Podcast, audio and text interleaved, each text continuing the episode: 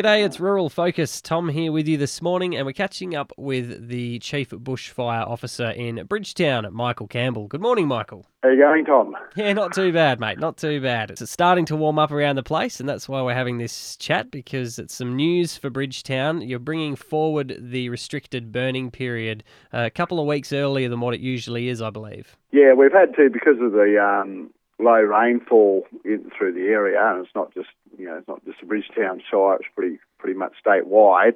Where Bridgetown's down approximately you know 200 200 millimetres for the year. So um, just with our hills and the and the soil moisture being dry, we've had to um, bring the restricted forward season forward a couple of weeks. So when would it usually kick in? Usually kicks in early November, first virtually the first of November. Yep. And um, yeah, so we've just brought, brought it forward to two weeks. So it started restricted on the 18th. So yeah. So if you're in or around the Bridgetown area, that's already in place. So you need to get a permit from now on. And Michael, just given the way the season is, and especially around Bridgetown, I think we were just chatting beforehand. There's quite a lot of uh, vacant properties there, or properties people come and visit, sort of on and off. So, what are some good points that people should be aware of, just given that it is such a dry year?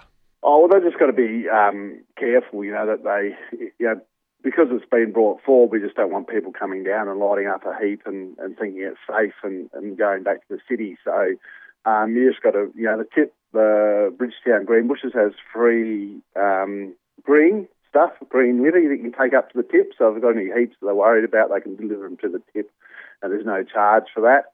Um, obviously, slashing, oh, especially if it absentee owner and you own a block, um, it's got to get in and slashed.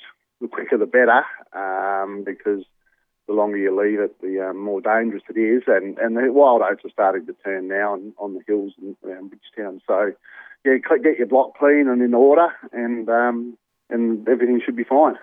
So, Michael, if anyone wants some help with their maintaining their area or getting uh, getting you guys to come in and actually just have a look or yeah, do any maintenance work or anything like that, is any of those options for them to get in contact and do any of that work, or is there somewhere yeah, else well, they should go?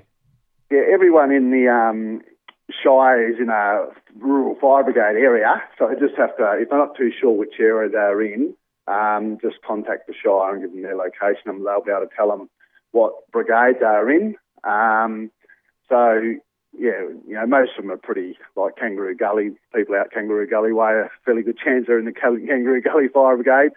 And they're around the town, they've got to contact the rangers if you're in the town site. And yeah, so Uh, it's all available. But just contact your local FCO if you've got any any data, any problems and you want to ask a question. Yeah, yeah, for sure.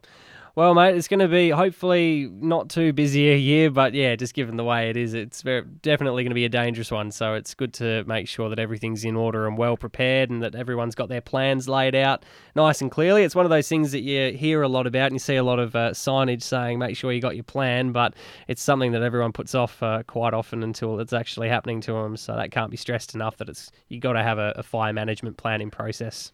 That's right. And even visitors coming into the area, you know, campfires are now banned um, unless you've got a permit. So, you know, we've got the Blackwood Marathon on um, coming up this weekend. And, you know, there's a few other events. And sometimes they, we haven't, you know, in previous years that time hasn't been restricted. So people just have to be aware they're coming in that, yes, we are restricted.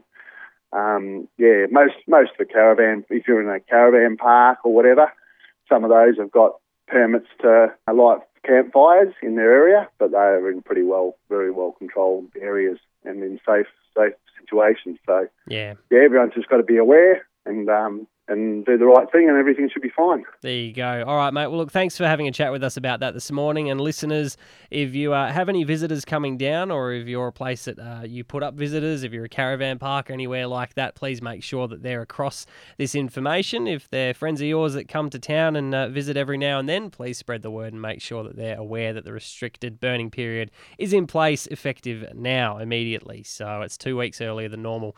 Michael, thank you very much for your time this morning. All right. Thank you.